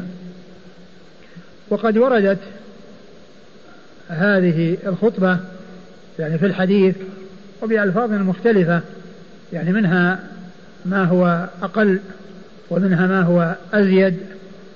وأورد أبو داود رحمه الله حديث عبد الله بن مسعود رضي الله تعالى عنه في خطبة الحاجة في خطبة النكاح وغيره بألفاظ قد جاء في بعض الروايات زيادات عليها. يعني مثل زيادة الحمد يعني نحمده وكذلك زيادة آآ آآ في أثنائه ومن سيئات أعمالنا. يعني ورد فيه يعني كلمات هي ثابتة عن رسول الله صلى الله عليه وسلم لكن هذه الرواية التي جاءت عند أبي داود يعني ليس فيها آه الذي جاء عن النبي صلى الله عليه وسلم كاملا والذي ينبغي أن يؤتى به كاملا. كما جاء ذلك عن رسول الله صلى الله عليه وسلم. الحمد لله نحمده ونستعينه ونستغفره ونعوذ بالله من شرور أنفسنا ومن سيئات أعمالنا. من يهده الله فلا مضل له ومن يضلل فلا هادي له. وأشهد أن لا إله إلا الله وحده لا شريك له وأشهد ان أشهد أن محمدا عبده ورسوله. ثم يؤتى بالايات في أول سورة سورة النساء وفي وسط سورة آل عمران وفي آخر سورة الأحزاب. آه ثم إن ما جاء في بعض الروايات يعني في الحاجة وغيرها أو في الحاجة وغيرها أو في النكاح وغيره. في النكاح وغيره. في النكاح وغيره. في النكاح وغيره. لا يعني ذلك أن كل خطبة من الخطب فإنه يتعين أن تبدأ أو يستحب أن تبدأ بهذا اللفظ وحده وألا تبدأ الخطب بألفاظ أخرى. ولكن هذا يحمل على الغالب. وإلا فإنه قد جاء في بعض الأحاديث عن النبي صلى الله عليه وسلم البدء بغير ذلك كما سبق أن مر بنا في الاستسقاء في كتاب الاستسقاء يعني فقد ورد فيه ذكر البدء بالحمد لله رب العالمين وليس فيه ذكر هذا الذي جاء في هذا الحديث. وعلى هذا فيكون ال ال ال الإكثار منه وأن يكون على الغالب يعني هو الذي ينبغي ولكن لا يقال إنه لا يؤتى بشيء سواه ولا يؤتى بشيء غيره وأنه اللفظ الذي يؤتى به وحده ولا يؤتى بلفظ آخر. نعم. نقرأ الحديث ولا الإسناد؟ لا الإسناد. قال حدثنا محمد بن كثير. محمد بن كثير هو العبدي ثقة أخرجه أصحاب كتب الستة. عن سفيان. عن سفيان وهو الثوري، سفيان بن سعيد بن مسروق الثوري ثقة أخرجه أصحاب كتب الستة. عن أبي إسحاق. عن أبي إسحاق وهو عمرو بن عبد الله الهمداني السبيعي ثقة أخرجه أصحاب كتب الستة. عن أبي عبيدة. عن أبي عبيدة وهو ابن عبد الله بن مسعود وهو ثقة أخرجه أصحاب كتب الستة. ولكن لم يصح سماعه من أبيه. لم يصح سماع أبي عبيدة من أبيه. عن عن عبد الله بن مسعود رضي الله تعالى عنه وحديثه أخرجه أصحاب كتب الستة. قال حاء وحدثنا محمد بن سليمان الأنباري. قال حاء وهي للتحول من إسناد إلى إسناد. حدثنا محمد بن سليمان الأنباري وهو صدوق أخرجه صدوق أخرجه أبو داود. المعنى المعنى يعني أن ال ال المعنى واحد وإن كانت الألفاظ مختلفة في ما جاء في الطريقين. المعنى أي المعنى واحد بين الطريق رواية الطريق الأولى ورواية الطريق الثانية. عن وكيع. عن وكيع بن الجراح الرؤاسي الكوفي ثقة أخرج أصحاب كتب الستة. عن إسرائيل. عن إسرائيل بن يونس بن أبي إسحاق ثقة أخرج أصحاب كتب الستة. عن أبي إسحاق عن أبي الأحوص. عن أبي إسحاق وقد مر ذكره عن أبي الأحوص وهو عوف بن مالك. عوف بن مالك بن نضرة الجشمي نعم الجشمي وهو ثقة نعم. أخرج له. البخاري المفرد ومسلم البخاري المفرد ومسلم وأصحاب السنن. وأبي عبيدة عن عبد الله. وأبي عبيدة عن عبد الله. قد مر ذكرهما في الإسناد السابق قال لم يقل محمد بن سليمان أن لم يقل محمد بن سليمان إن التي في الأول. يعني إن الحمد لله وإنما قال الحمد لله. الحمد لله نحمده ونستعينه. نعم. هكذا الآية. وين؟ يا أيها الناس اتقوا ربكم الذي خلقكم من نفس واحدة. وش ذا؟ لفرعون يقول إنه مو هكذا يعني في مصحف لا هذا كان نسخة كان نسخة أخرى أو كان نسخة أخرى أو أن أو أن الآية التي كتبت هنا يعني كتبت على غير على غير ما جاء في الرواية. م. يعني وفرعون قال لعلها في نسخة مسعود أو في مصحف مسعود. لكن المعروف والذي آه، في المصاحف هو يا أيها الناس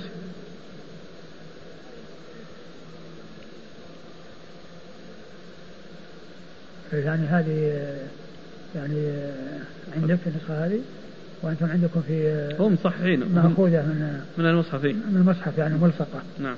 أي على كل هي الآية هذا كما هو كما جاء في القرآن وهذا الذي جاء في الرواية مثل ما قال صاحب العون لعله كان في رواية في قراءة مسعود أو في مصحف مسعود.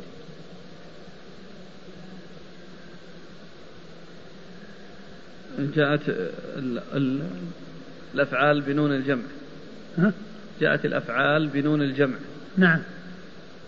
جاءت الأفعال بنون الجمع والتشهد بالإفراد. التشهد بالإفراد. وأشهد أن لا إله إلا الله. وذلك أن حمد الله وأن الاستعانة بالله واستغفار الله يعني أنه يمكن الإنسان يستغفر له ولغيره. وأما التشهد فإنه لا يتشهد له ولغيره. وإنما الشهادة من الإنسان. وأن الإنسان يأتي بالشهادة منه وحده. ولا يأتي بالشهادة منه ومن غيره. ولكن آه الاستعانة والاستغفار يكون منه ومن غيره. يستغفر الإنسان له ولغيره ويستعين بالله له ولغيره. قال حدثنا محمد بن بشار قال حدثنا أبو عاصم قال حدثنا عمران عن قتادة عن عبد ربه عن أبي عياض عن ابن مسعود رضي الله عنه أن رسول الله صلى الله عليه وآله وسلم كان إذا تشهد ذكر نحوه وقال بعد قوله ورسوله أرسله بالحق بشيرا ونذيرا بين يدي الساعة. من يطع الله ورسوله فقد رشد ومن يعصهما فإنه لا يضر إلا نفسه ولا يضر الله شيئا. ثم ورد أبو داود الحديث من طريق أخرى وفيها يعني نحو الرواية السابقة وفيها زيادة بعد شيء أن محمدا عبده ورسوله بعثه الله آه، أرسله, أرسله الله بشيرا ونذيرا بين يدي الساعة. من يطع الله ورسوله فقد رشد ومن يعصيهما فلا يضر إلا نفسه ولا يضر الله شيئا. وهذه زيادة جاءت من هذه الطريق والألباني ضعفها ولعل السبب في ذلك هو أحد أحد الرواة الذين جاءوا فيها أو في الإسناد وهو عمران بن دوار القطان فإن فيه كلاما كما قال المنذري وفيه عمران وفيه مقال نعم قال حدثنا محمد بن بشار محمد بن بشار الملقب بن دار البصري ثقة أخرج له أصحاب كتب الستة بل هو شيخ لأصحاب كتب الستة. عن أبي عاصم. عن أبي عاصم النبيل وهو الضحاك بن مخلد وهو ثقة أخرج له أصحاب كتب الستة. عن عمران.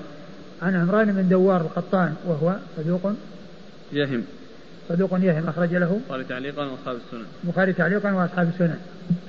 أحسن الله إليك الضبط. ضبط إيش؟ الأب. دوار دوار؟ أظنها بالفتحات المخففة دوار هكذا ضبط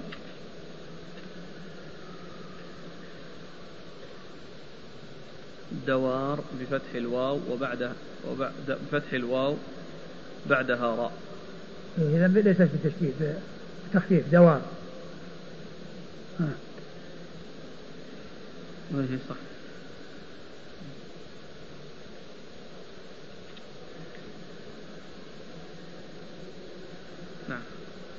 داور. ها؟ عمران بن داور. دارا داور. داور داور نعم. ولا دوار؟ لا داور هكذا؟ م. يعني الدال الألف مقدمة على الواو؟ نعم آه. ابن داور؟ نعم آه. طيب عبد الرحمن بن داور هذا كذا التقريب؟ نعم آه. طيب عبد الرحمن بن داور القطان وش النسخه دي؟ وش النسخه دي؟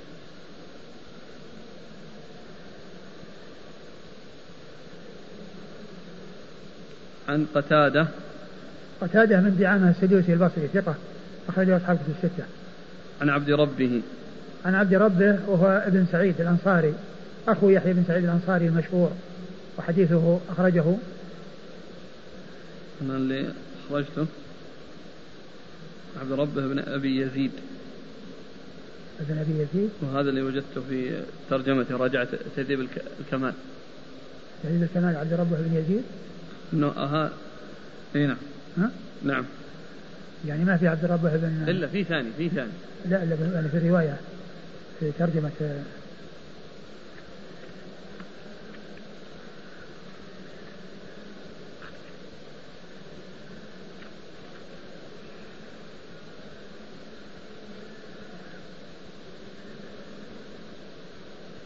فيه عبد ربه بن, بن سعيد. اي هذا أخو يحيى بن سعيد الأنصاري. لكن وش طبقة هذا لعبد الرحمن؟ عبد ربه بن يزيد. من الرابع. وهذا الأنصاري. الخامسة الخامسة نعم. يروي عن من؟ يروي عن أبي عياض عن ابن مسعود. عن أبي عياض عن ابن مسعود. هو من صغار التابعين اللي هو عبد ربه بن سعيد. يعني مثل أخيه يحيى بن سعيد من صغار التابعين. فيعني يعني معناه يروي عن أبي عياض عن ابن مسعود وهذاك من الرابعة. اللي هو عبد ربه بن يحيى بن يزيد. على كل يتحقق أنا ما الذي يعني الذي ظننته أنه يحيى أنه عبد ربه بن يحيى بن سعيد. آه، أخو يحيى بن سعيد. الأنصاري المدني. وأبو عياض وش آه، اسمه ابن الأسود العنسي. إيه عمرو بن الأسود العنسي. العنسي. وش بلده؟ ما ذكر له بلد؟ أظن حمصي. عمرو بن الأسود.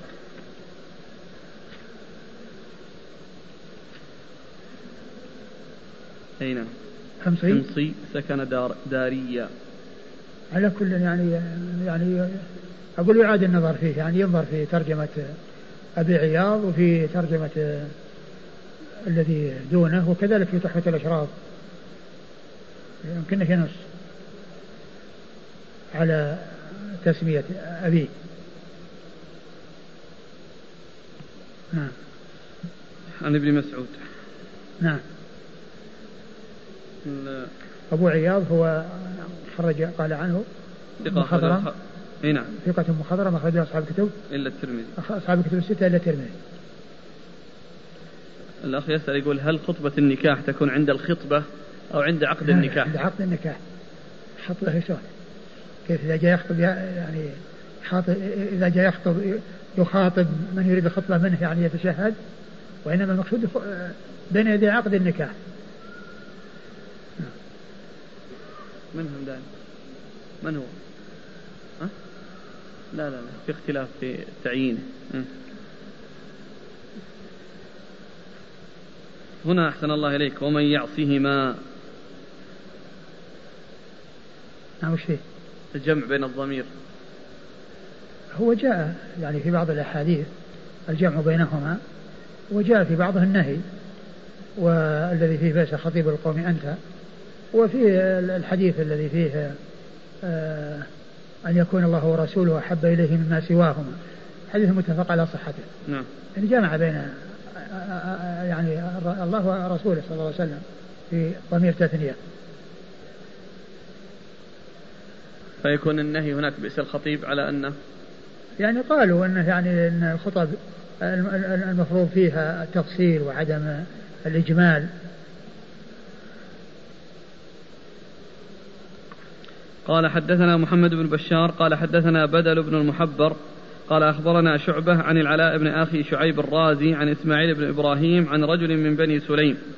قال خطبت إلى النبي صلى الله عليه وآله وسلم أمامة بنت عبد المطلب فأنكحني من غير أن يتشهد. ثم رد أبو داود حديث آه، من هو؟ رجل من بني رجل من بني حديث رجل من بني سليم مبهم أنه خطب إلى النبي صلى الله عليه وسلم أمامة بنت عبد المطلب يعني عمة النبي صلى الله عليه وسلم فأنكحه ولم يتشهد. يعني معناه أنه ما وجدت الخطبة. ما ذكرت الخطبة التي جاءت في حديث مسعود. يعني وهو يعني معناه يستدل به على أنه يعني لا يلزم أو أنه ليس بلازم أن يؤتى بالخطبة بين يدي آه، عقد النكاح أو بين يدي التزويج لأنه هنا قال لم يتشهد. لكن الحديث ضعيف لأن في إسناده من هو مجهول ومن هو مقبول. نعم. قال حدثنا محمد بن بشار. محمد بن بشار مر ذكره. عن بدل بن المحبر بدل بن المحبر وهو ثقة أخرجه البخاري وأصحاب السنن. عن شعبة. عن شعبة بن الحجاج الواسطي ثم البصري. ثقة أخرجه أصحاب كتب الستة. عن العلاء بن أخي شعيب الرازي. عن العلاء بن أخي شعيب الرازي وهو مقبول أخرج له. مجهول. آه نعم مقبول أخرجه أبو داود.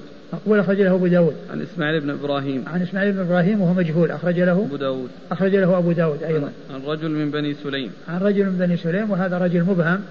وهو من الصحابة والإبهام في الصحابة لا يؤثر لأن المجهول فيهم في حكم معلوم. المجهول فيهم في حكم معلوم وإنما الجهالة تؤثر في غيرهم. فالإبهام في غيرهم يؤثر والإبهام في الصحابة لا يؤثر. يكفي أن يعرف أنه صاحب رسول الله صلى الله عليه وسلم وإن لم يسمى. نعم. هو؟ من هو؟ سمي؟ نعم. من هو؟ عباد بن شيبان السلمي. عباد بن شيبان السلمي. من ذكره الحافظ في في المبهمات إيه عباد بن شيبان السلمي أخرج نعم. له أخرج له في النسخة اللي عندي ما رمز إلا بقاف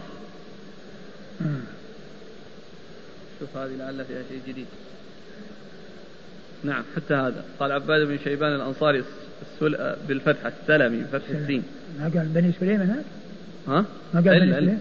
إيه، بني سليم غير السلمي هذا سلسلمي ولذلك في بعض النسخ في بعض الشروح لأبي داود قال أن الحافظ في الإصابة ضبطه بالضم. اي ولهذا الحديث انه في بني سليم. فتصير نسبة للسلمي ما يصير أنصاري. أقول لا يكون أنصاريا لأن الأنصاري هو الذي يعني بني سلمة. يعني ولكن بني سليم سلمي. قال صحابي له حديثان ورمز له بقاف فقط. فقط؟ نعم. لكن لما عند المبهمات إيش قال فيه؟ هو كذا قال. عند المبهمات ذكر هذا؟ لا حال إليه. لا عند المبهمات لما ذكر في المبهمات. عند المبهمات قال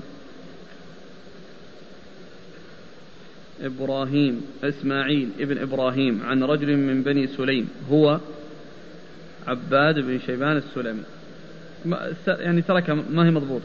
ما رمز له؟ ما في رمز؟ إلا رمز له بدال دال؟ إيه, إيه. هذا هو. إذا يعني على اعتبار أنه مجهول. يعني كونه جاء مجهولا. كيف مجهولا؟ يعني مبهما مبهم مبهم نعم جاء مبهما. غير مسمى. فكأنه يعني مسمى عند أبي عند لا اللي هو عند ابن ماجه. عند ابن ماجه. وهنا غير مسمى. بس هذا يصير الضبط. يختلف كما نعم. قلتم. أي نعم الضبط يختلف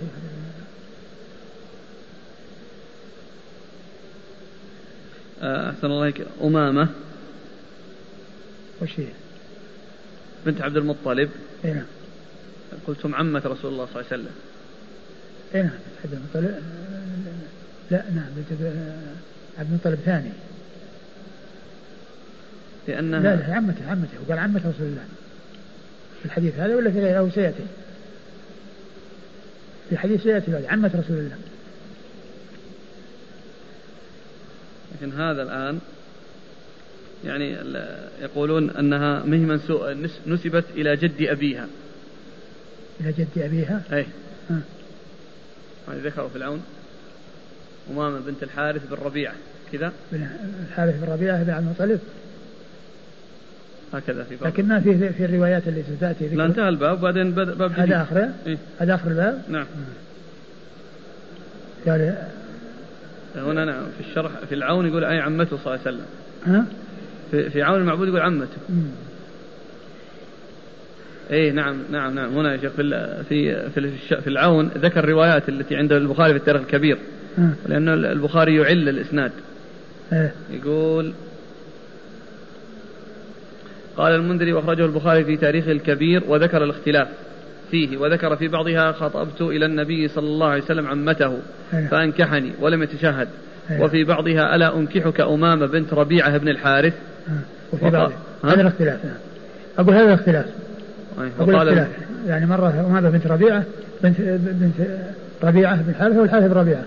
بنت ربيعة بن الحارث. ربيعة بن الحارث. وهنا وهنا وفي اللي قبلها قال عمة رسول الله. نعم. نعم يعني هذا هذا هو الاختلاف. قال البخاري إسناده مجهول. على كل هو الحديث ضعيف غير نعم. ثابت. لمن لأن فيه من هو مجهول ومن هو مقبول.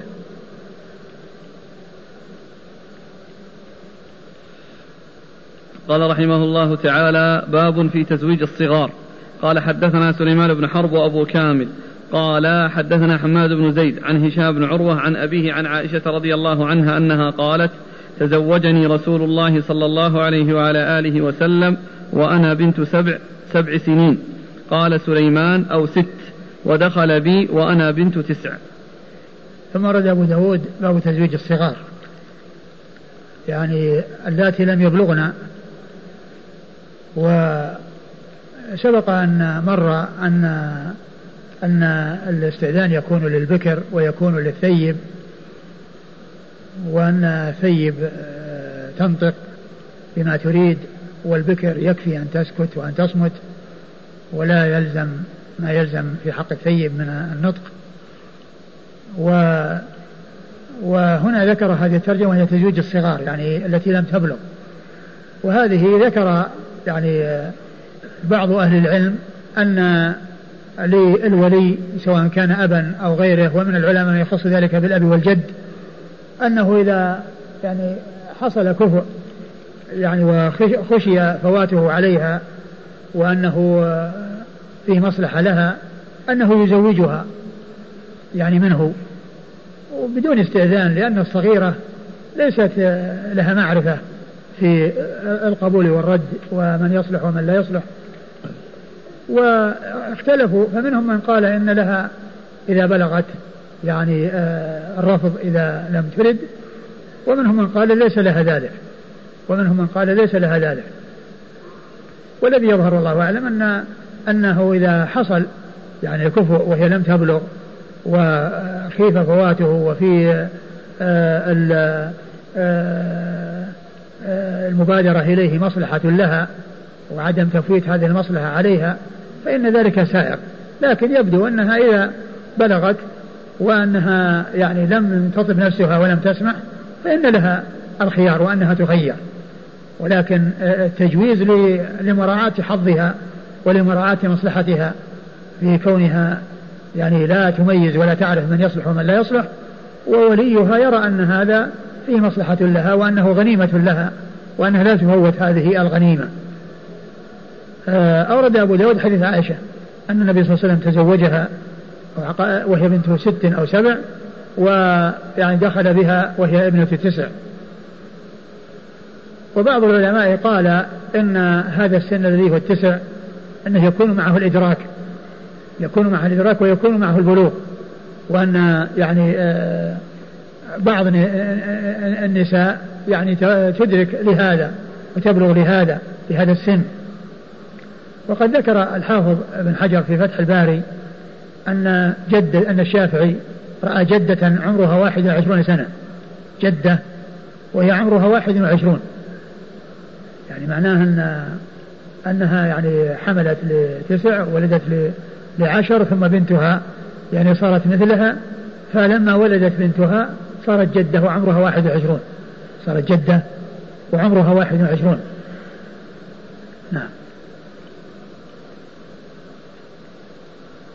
قال حدثنا سليمان بن حرب. سليمان بن حرب ثقة أخرجه أصحاب كتب الستة. وأبو كامل. وأبو كامل الجحدري فضيل بن حسين وهو ثقة أخرج له البخاري. تعليقا. تعليقا. ومسلم وأبو داود. ومسلم وأبو داود. والنسائي. والنسائي. عن حماد بن زيد. عن حماد بن زيد البصري ثقة أخرجه أصحاب كتب الستة. عن هشام بن عروة. عن هشام بن عروة ثقة أخرجه أصحاب كتب الستة. عن أبيه. عن أبيه عروة بن الزبير بن العوام ثقة فقيه أخرجه أصحاب كتب الستة. عن عائشة. عن عائشة أم المؤمنين رضي الله عنها الصديقة بنت الصديق. وهي واحدة من سبعة أشخاص عرفوا بكثرة الحديث عن النبي صلى الله عليه وسلم. قال رحمه الله تعالى باب في المقام عند البكر. قال حدثنا زهير بن حرب قال حدثنا يحيى عن سفيان قال حدثني محمد بن أبي بكر عن عبد الملك بن أبي بكر عن أبيه. عن أم سلمة رضي الله عنها أن رسول الله صلى الله عليه وعلى آله وسلم لما تزوج أم سلمة أقام عندها ثلاثا ثم قال ليس بك على أهلك هوان. إن شئت سبعت لك وإن سبعت لك سبعت لنسائي. ثم ورد أبو داود رحمه الله الترجمة باب المقام عند البكر. والرجل إذا تزوج و يعني ثيبا أو بكرا فإن الثيب يكون عندها ثلاثة ثلاثة أيام أو ثلاث ليالي والبكر يكون عندها سبعا. وإذا كان له أكثر من زوجة فإنه يقيم عند الثيب ثلاث ثم يقسم وإذا كان تزوج بكرا يقيم عندها سبعا ثم يقسم يقيم عندها سبعا ثم يبدأ بالقسمة بين الزوجات. وجاء التفريق بين الثيبات والأبكار لأن البكر آه، شيء جديد عليها فهي بحاجة إلى آه، يعني زيادة مدة يكون بها الاستئناس والاطمئنان بخلاف الثيب فإنها قد تعودت وسبق لها الزواج. فكان يعني أن جاءت الشريعة بتقليل المدة في حقها ثم يقسم. وقد أورد أبو داود حديث أم سلمة رضي الله عنها أن النبي صلى الله عليه وسلم لما تزوجها مكث عندها ثلاثا وقال إن شئت سبعت لك سبعت لك وإن سبعت لك سبعت لنسائي يعني معناها أن حقها ثلاث وأنه إذا يعني ذهب منها بعد الثلاث فإنه يقسم ويأتي إليها الدور يعني بعد ما ينتهي دور آه، الزوجات السابقات. ولكنه إذا زاد على الثلاث وأتى بالسبع في حقها فإنه يسبع. يعني معناه لا يقيم عند الثانية سبع. يقيم عند الثانية سبع ثم يرجع إليها ثم يرجع إليها. ولا شك أن الحظ لها والأولى لها أن تكون ثلاثا ثم يرجع إليها بعد فترة قريبة. بخلاف ما إذا سبع لها فإنه لا يأتيها إلا بعد سبع. وإذا كان عنده أكثر من زوجة يعني يأتيها بعد أيضا يعني أسبوعين. يعني إذا كان عنده ثنتين. وإذا كان عنده ثلاث يأتيها بعد ثلاثة أسابيع سبع لهن. فكونه يعني آه، يقوم عندها ثلاثا ثم يقسم لا شك أن هذا أولى لها من أن يسبع لها ثم تطول عليها المدة. يعني لا يرجع إليها إلا بعد مدة بعد مدة طويلة. فهذا الحديث يدل على أن الثيب يكون عندها ثلاثا وأن وفيه إشارة إلى أن البكر يقام عندها سبع. وأنه إن أتى إن أعطى الثيب المدة التي حددت لها فإنه يقسم لنسائه بعدها وإن زادها على الثلاث إلى السبع الذي يكون للأبكار فإنه يسبع لنسائه ويرجع إليها بعد مدة طويلة إيش لفظ الحديث؟ قال لما تزوج صلى الله عليه وسلم أم سلمة أقام عندها ثلاثة ثم قال ليس بك على أهلك هوان ليس بك على أهلك هوان يعني لأن أنت عزيزة وليست هينة يعني عندهم لا عند أهلها ولا عنده صلى الله عليه وسلم. ولكن الحكم هو كذا وكذا. فإن أرادت أن تقف عند الثلاث فإنه يبدأ بالقسمة ويرجع إليها. ولكن لا يقسم لهن على ثلاث يعني بعد أن يجلس عندها ثلاث يعني يبدأ القسمة على يوم. لكنه إذا تجاوز الثلاث إلى السبع فإنه يسبع للنساء بالقسمة يسبع لهن بالقسمة. نعم. قال حدثنا زهير بن حرب. زهير بن حرب أبو خيثمة وهو ثقة أخرجه أصحاب الكتب الستة إلى الترمذي. عن يحيى. عن يحيى بن سعيد الأنصاري القطان يحيى بن سعيد البصري القطان ثقة أخرجه أصحاب الكتب الستة. عن سفيان. عن سفيان وهو الثوري. سفيان بن سعيد مسروق الثوري ثقة فقيه أخرجه أصحاب الكتب الستة. عن محمد بن أبي بكر. عن محمد بن أبي بكر بن محمد بن عمرو بن حزم وهو ثقة أخرجه أصحاب الكتب. وهو ثقة أخرجه أصحاب الكتب الستة. عن عبد الملك بن أبي بكر. عن عبد الملك بن أبي بكر بن ابن ابن أبي بكر بن عبد الرحمن بن الحارث بن هشام وهو ثقة أخرجه أصحاب الكتب. وهو ثقة أخرجه أصحاب الكتب الستة. عن أبيه. عن أبيه أبو بكر بن عبد الرحمن بن الحارث بن هشام وهو ثقة فقيه أحد فقهاء المدينة السبعة في عصر التابعين على أحد الأقوال الثلاثة السابع منهم. لأن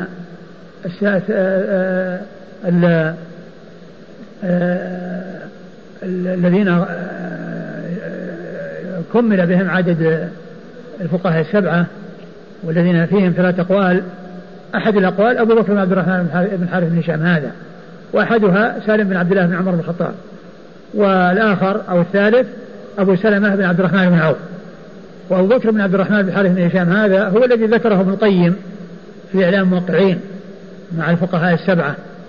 في أول كتاب إعلام الموقعين عن رب العالمين لأنه في أول الكتاب الكتاب اسمه إعلام الموقعين وليس أعلام الموقعين لأن أعلام جمع علم والكتاب ليس كتاب تراجم حتى يكون أعلام وإنما هو إعلام وإخبار المفتين. والمخبرين عن الشرع والمفتين بأحكام الشريعة.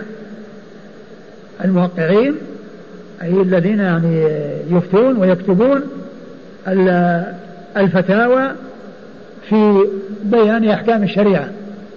في أول الكتاب ذكر الفقهاء في الأقطار. قال يعني المدينة فيها كذا وكذا ومكة فيها كذا وكذا. من الصحابة كذا ومن التابعين كذا. ولما جاء عند المدينة قال يعني ذكر جماعة من الفقهاء في عصر التابعين وذكر الفقهاء السبعة. وجعل السابع أبو عبد أبو بكر هذا الذي معنا. وذكر بيتين من الشعر. البيت الثاني يشتمل على السبعة حيث قال إذا قيل من في العلم سبعة أبحر روايتهم ليست عن العلم خارجة. فقل هم عبيد الله عروة قاسم سعيد أبو بكر سليمان خارجة. إذا قيل من في العلم سبعة أبحر روايتهم ليست عن العلم خارجة. فقل هم عبيد الله عبيد الله بن عبد الله بن عتاب مسعود. عروة بن الزبير بن عوام. قاسم وقاسم بن محمد بن بكر الصديق. آه سعيد بن المسيب آه عبيد الله عروة قاسم سعيد أبو بكر الذي هو هذا أبو بكر بن عبد الرحمن بن الحارث عروة قاسم آه سعيد أبو بكر سليمان سليمان بن بن يسار. خارجة خارجة بن زيد. هؤلاء سبعة والسابع فيه خلاف. نعم. عن أم سلمة. عن أم سلمة أم المؤمنين هند بنت أبي أمية رضي الله عنها وهي وحديثها عند أصحاب الكتب الستة.